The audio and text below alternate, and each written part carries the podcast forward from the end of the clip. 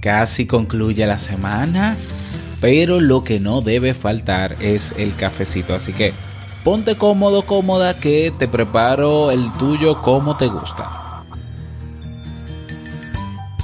Todos, absolutamente todos los seres humanos, nos hemos puesto alguna vez pequeñas armaduras para salvaguardar nuestra integridad, nuestra dignidad o nuestra salud psíquica. El problema es que a veces esa armadura se convierte en nuestra peor cárcel. En este episodio conversaremos sobre los mecanismos de defensa, que son los más comunes, para que puedas identificarlos en ti y comenzar a trabajar en ello. Escucha. Si lo sueñas,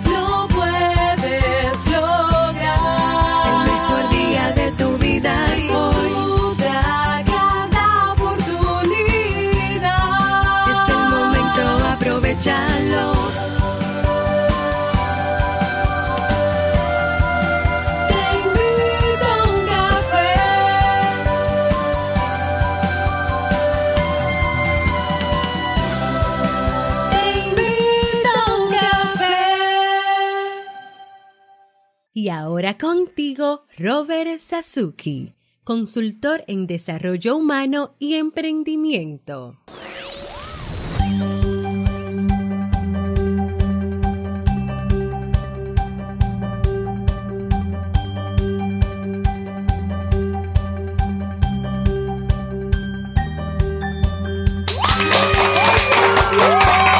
Con esa energía positiva, esos aplausos y claro que sí, tu cafecito, damos inicio a este episodio número 650 del programa Te invito a un café. Yo soy Robert Sasuki y estaré compartiendo este rato contigo, ayudándote y motivándote para que puedas tener un día recargado positivamente y con buen ánimo. Esto es un programa de radio bajo demanda, radio digital, radio online o popularmente llamado podcast y la ventaja es que lo puedes escuchar en el momento que quieras, no importa dónde estés y cuántas veces quieras, solo tienes que suscribirte y así no te pierdes de cada nueva entrega. Grabamos un nuevo episodio de lunes a viernes desde Santo Domingo, República Dominicana y para todo el mundo.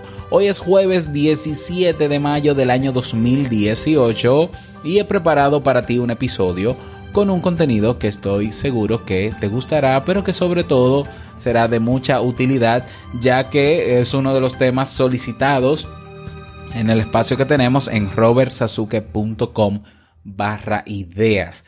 Bueno, antes de comenzar, invitarte a que te unas al Club Kaizen, el espacio donde encuentras cursos de desarrollo personal y profesional, masterclass, vamos a tener a partir de ahora, sesiones de preguntas y respuestas, videotutoriales, uh, recursos descargables, la biblioteca digital, acompañamiento personalizado. Y si quieres lograr cosas, este es el espacio donde se van a lograr las cosas, ¿eh? los objetivos. Aquí no es solamente qué teoría, qué contenido, no, no, no, no, no. Si de verdad quieres lograr algo, ya sea a nivel de emprendimiento o a nivel de alguna mejora en términos personales, de crecimiento personal, en el Club Kaizen tendremos ese soporte también. Vamos a celebrar el 30 de este mes, el segundo aniversario, con muchísimas novedades. Te invito a que te unas ahora para que se mantenga, para que mantengas el valor que tiene actualmente el club, que son 10 dólares mensuales, porque a partir del primero de junio, pues sube a 15 dólares. Esto porque tenemos, tendremos que pagar, o vamos a pagar, vamos a decirlo así, eh, a solicitud también de los miembros, eh, nuevas clases con nuevos profesores, ¿ya? Entre otras sorpresitas que te diré más adelante. Así que no dejes pasar esta oportunidad.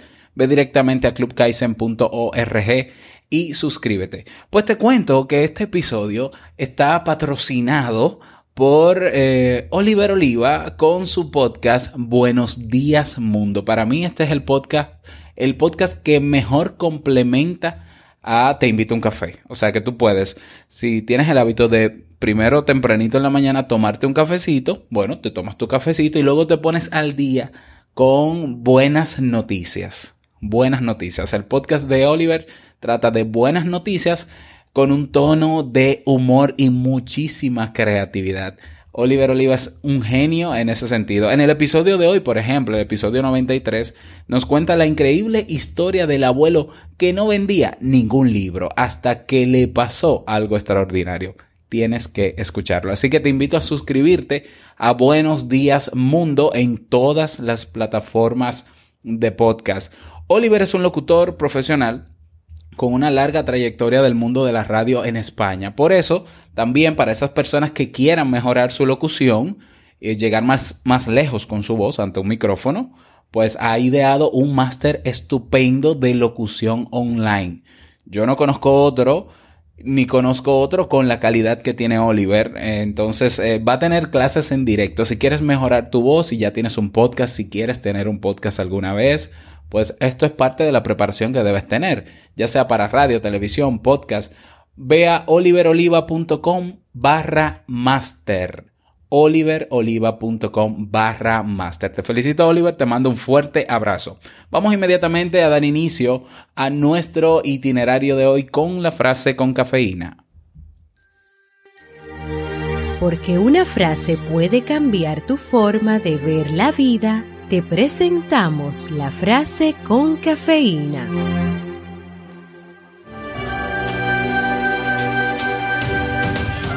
Lo que niegas te somete.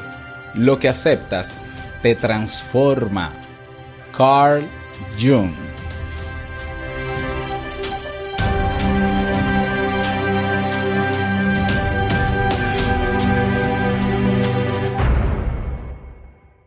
Bien, y vamos a dar inicio al tema central de este episodio que he titulado Mecanismos de defensa, cómo identificarlos en nosotros. Un tema sugerido en robertsasuke.com barra ideas. Ah, tú también puedes sugerir tus temas o votar por los que están ahí. Y bueno, se van posicionando. Ya tengo más o menos dos semanas eh, preparando los temas desde estas solicitudes. Y hoy, pues el que está posicionado como en primer lugar es este de mecanismos de defensa. Vamos a hablar un poco de eso. Vamos a hablar de qué son. Vamos a hablar de cuáles son los más comunes eh, y la idea es que tú puedas identificarlo para comenzar hasta cierto punto. Bueno, el primer paso de todo cambio es reconocer que se necesita cambiar algo y luego ya veremos a solicitud de cada uno de ustedes si les interesa algunas estrategias para lidiar con estos mecanismos, aunque no es nada complicado por lo que vas a escuchar a continuación. Como decía al inicio de este programa, todos, absolutamente todos los seres humanos, nos hemos puesto alguna vez pequeñas capas o armaduras para salvaguardar nuestra integridad, nuestra dignidad o nuestra salud, nuestra salud psicológica, psíquica. Estas armaduras, estas capas que llamamos en psicología mecanismos de defensa, ¿eh? son mágicas porque parecen protegernos del daño. Pero lo cierto es que habitualmente la amenaza y el daño en algunos casos no quedan contrarrestados tan fácilmente como en un, como en un principio puede parecer. Dicho de otra manera, estas estrategias no suelen ser tan efectivas como prometen. Por tanto, en ocasiones nos tapamos los oídos muy fuerte porque no queremos escuchar una verdad que sospechamos dolorosa. El problema es que esto acaba convirtiéndose en algo real. Acabamos tapándonos los oídos del alma. No escucho lo que no quiero escuchar. Me hace tanto daño que prefiero vivir en la ignorancia, una ignorancia muy peligrosa. El problema es que vivir en la ignorancia es un castigo también, porque lo que negamos nos somete, como dice Carl Jung. Se nos presentará una y mil veces hasta que lo aceptemos y esto, pues obviamente, ya lo decía eh, uno de los neo, bueno, de, este paradigma, ¿no? John.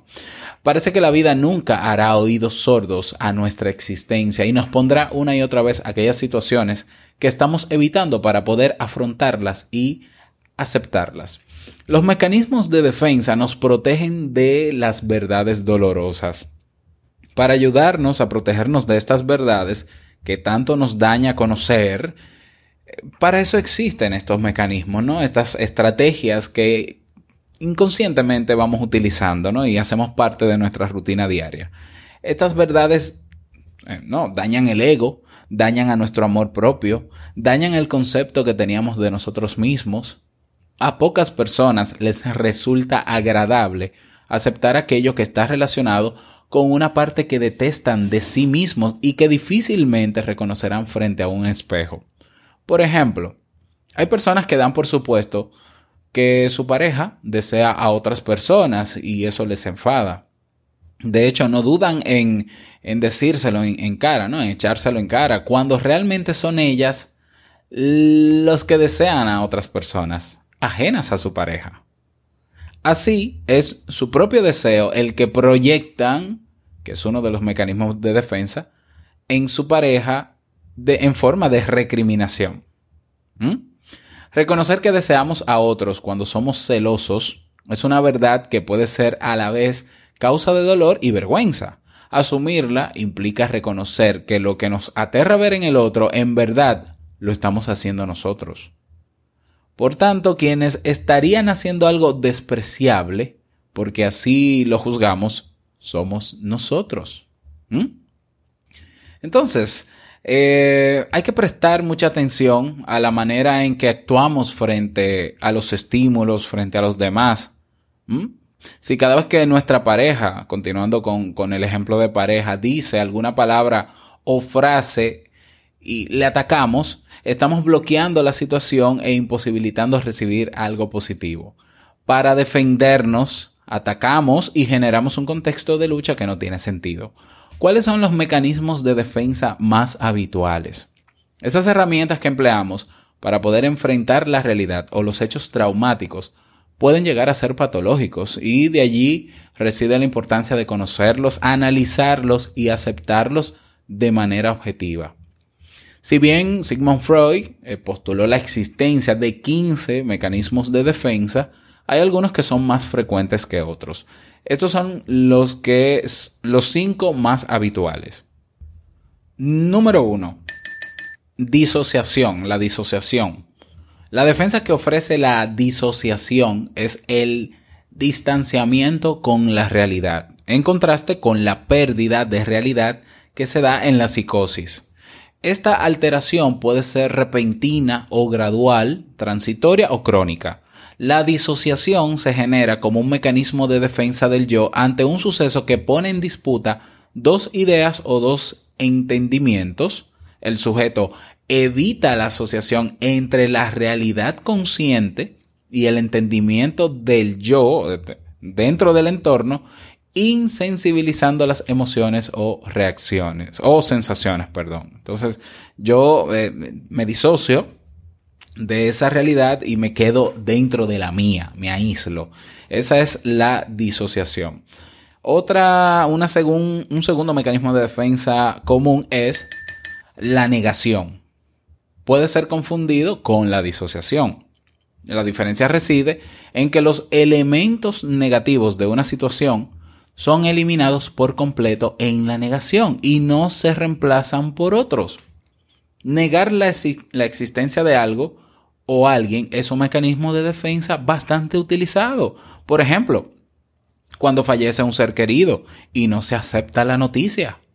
O, o si desaparece, aún más, ¿no? Porque se, se, guarda la esperanza de que pueda estar vivo. La persona que. La persona se comporta, en el caso del fallecimiento, como si no hubiese, no se hubiese producido incluyendo a la persona que ya no está en el presente e ignorando a los demás cuando no lo hacen. ¿Mm? Es una distorsión de la realidad, la negación. Un tercer mecanismo de defensa bastante común es la proyección.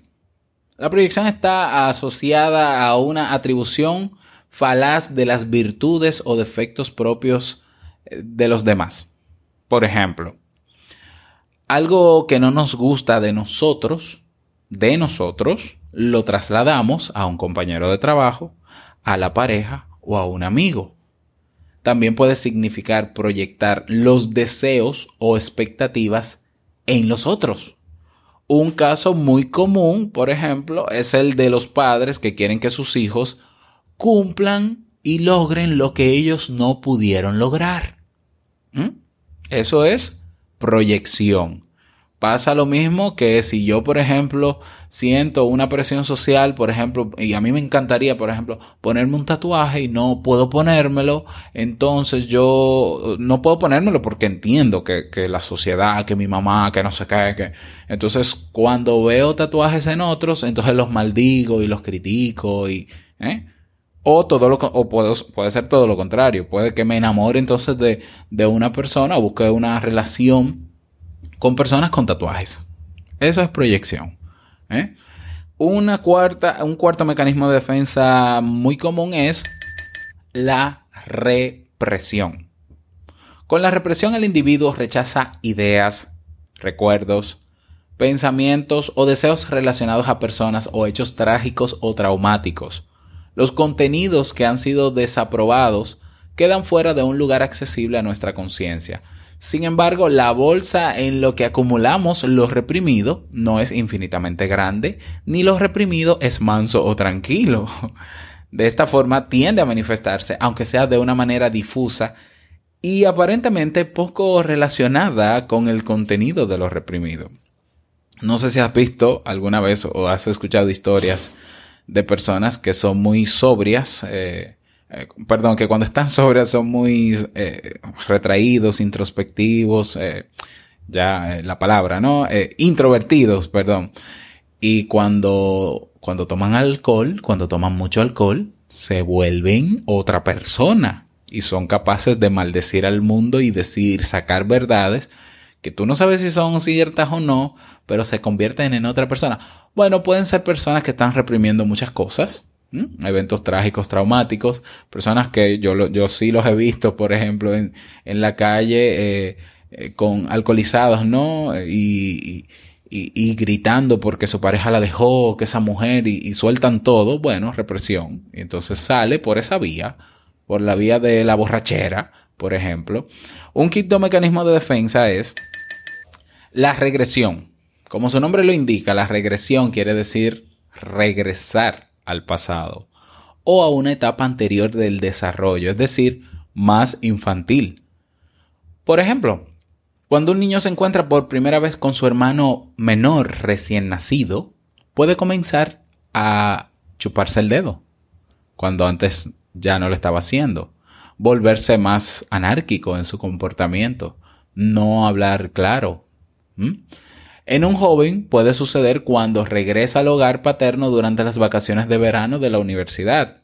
En esas semanas se experimenta un volver a ser adolescente o niño y no se plantea las situaciones como un adulto. Como podemos analizar, los mecanismos de defensa nos ayudan en cierta medida a que nuestra vida sea un poco más armoniosa, entre comillas, y podamos alejar de nuestra mente, alejar nuestra mente de todo aquello que nos hace, que nos hace mal. Hay otros mecanismos de defensa, eh, bueno, también lo debo decir porque no se me puede quedar esto. Eh, eh, los mecanismos de defensa también pueden considerarse como una manera de escapar de la realidad y de no aceptar y no asumir lo que nos sucede y de mentirnos a nosotros mismos para sentirnos tranquilos.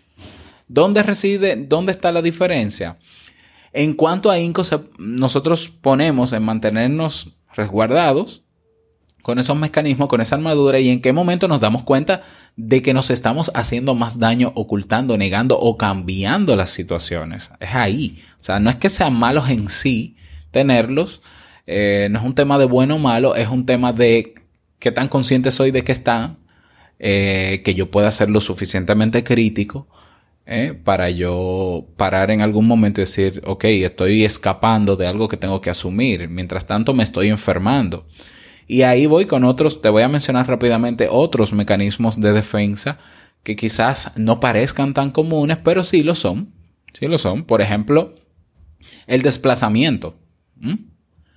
La carga emocional adherida a una fuente, evento o persona se redirigen por un proceso inconsciente hacia otra fuente para que pueda ser admisible a la conciencia de, la persona. Por ejemplo, eh, las fobias. Las fobias eh, son aprendidas. Los miedos son aprendidos. Entonces, si mi mamá tiene fobia a las cucarachas y de pequeña, cada, de, yo de pequeño la veía ella corriendo delante de una cucaracha, bueno, pues eh, ella de, algún, de alguna manera u otra también desplazó ese miedo sobre mí. Y, lo que estoy diciendo es cierto, es real. ¿eh?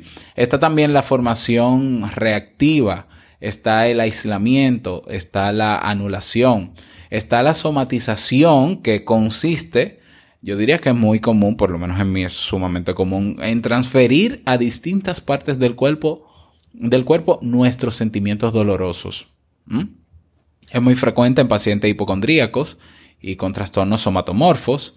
Es un gran reto para los médicos. Por ejemplo, yo reconozco que parte de que la gastritis que tuve cuando estuve de licencia médica, cuando estuve complicado de salud, eh, fue emocional. Y de hecho está tipificado, la medicina lo tipifica, la, gastritis emocional. Eh, eso es somatización, eso es un mecanismo de defensa, porque yo debería saber o debería gestionar esa, ese estrés, esa, esa, ansiedad, ese malestar de otra manera, pero, pero no doy con eso. Entonces acepto que somatizo y he somatizado en fiebres, he somatizado en muchísimas cosas. Está también la conversión, está la excisión, está la introyección, está la supresión, está el altruismo. El altruismo eh, y está también la sublimación y está también el humor como mecanismo de defensa. ¿eh?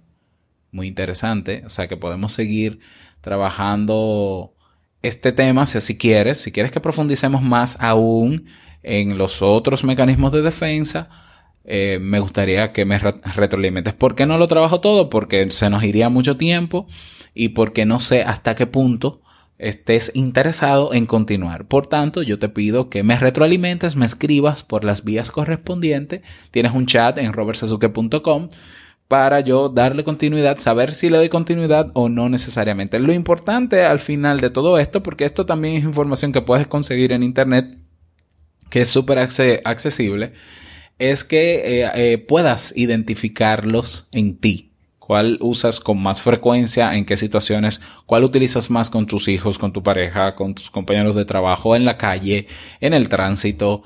Y eh, lo primero es aceptar que están ahí. Y lo segundo es eh, tener los ojos abiertos para cuando los utilice poder parar un momento y decir, un momento, estoy haciendo una transferencia, un desplazamiento, estoy negando algo eh, eh, eh, no me estoy permitiendo que me duela una verdad que tiene que dolerme, no estoy asumiendo mis, mis responsabilidades, etcétera. O sea, y tomar la acción que se necesita tomar para salir de esa armadura, quitarme por algún momento la armadura, porque si no, no vamos a crecer como personas. Si tú no eres capaz de confrontarte a ti mismo y confrontar tus propias ideas y tu forma de pensar, entonces imagínate. Mientras tanto, claro que los mecanismos de defensa tienen su utilidad, eh, pero hasta un punto y tenemos que ser conscientes de ellos. Así que ya sabes, si quieres más de este tema, si tienes preguntas puntuales, bueno, la vía va a ser robertsazuke.com barra ideas. Yo voy a eliminar este tema que se sugirió porque ya lo trabajé, aunque sé que no completo, para que seas tú que me escribas qué quieres más, qué, qué otras preguntas salen de ti sobre este tema. Y en la medida que vea demanda, eh, lo preparo y si no veo demanda, no lo preparo. Así que espero que este tema te haya servido, que hayas conocido un poco sobre esto y, y puedes, ¿no? Como te digo, puedes sugerir no solo este tema, sino los temas quieras y yo con gusto lo preparo en robertsazuke.com barra ideas. Bueno, vamos a la canción del día. La canción que te tengo para el día de hoy se titula Hombre de Fe de Alex Sintek. Vamos a escuchar un poquito.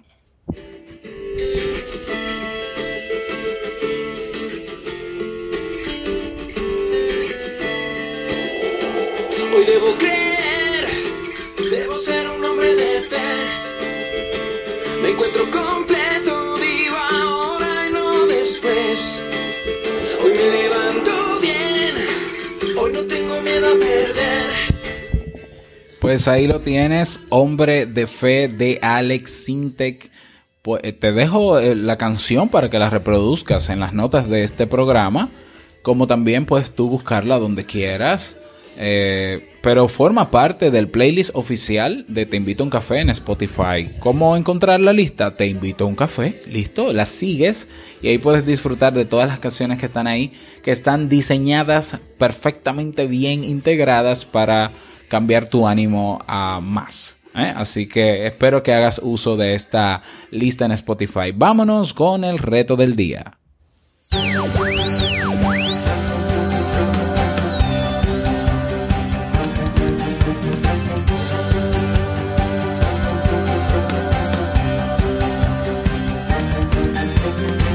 El reto para el día de hoy, em, ¿cuáles son esos dos mecanismos que más utilizas en tu día a día?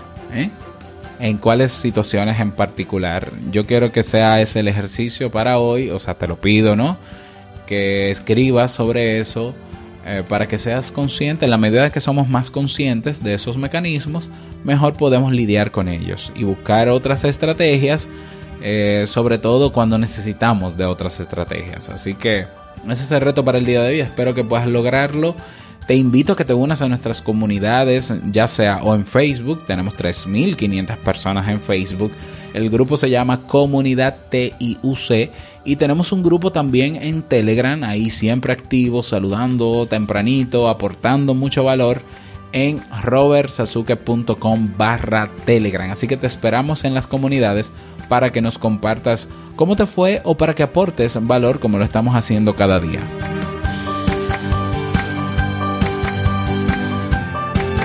Y llegamos al cierre de este episodio en Te invito a un café. Agradecerte como siempre por estar ahí. Gracias por tus reseñas y valoraciones de 5 estrellas en Apple Podcast. Gracias por tus me gusta en iBox. Gracias por estar ahí siempre presente. Quiero desearte un feliz jueves, que lo pases súper bien. Y no quiero finalizar este episodio sin antes recordarte que el mejor día de tu vida es hoy y el mejor momento para comenzar a caminar hacia eso que quieres lograr es ahora. Nos escuchamos mañana viernes en un nuevo episodio. Chao.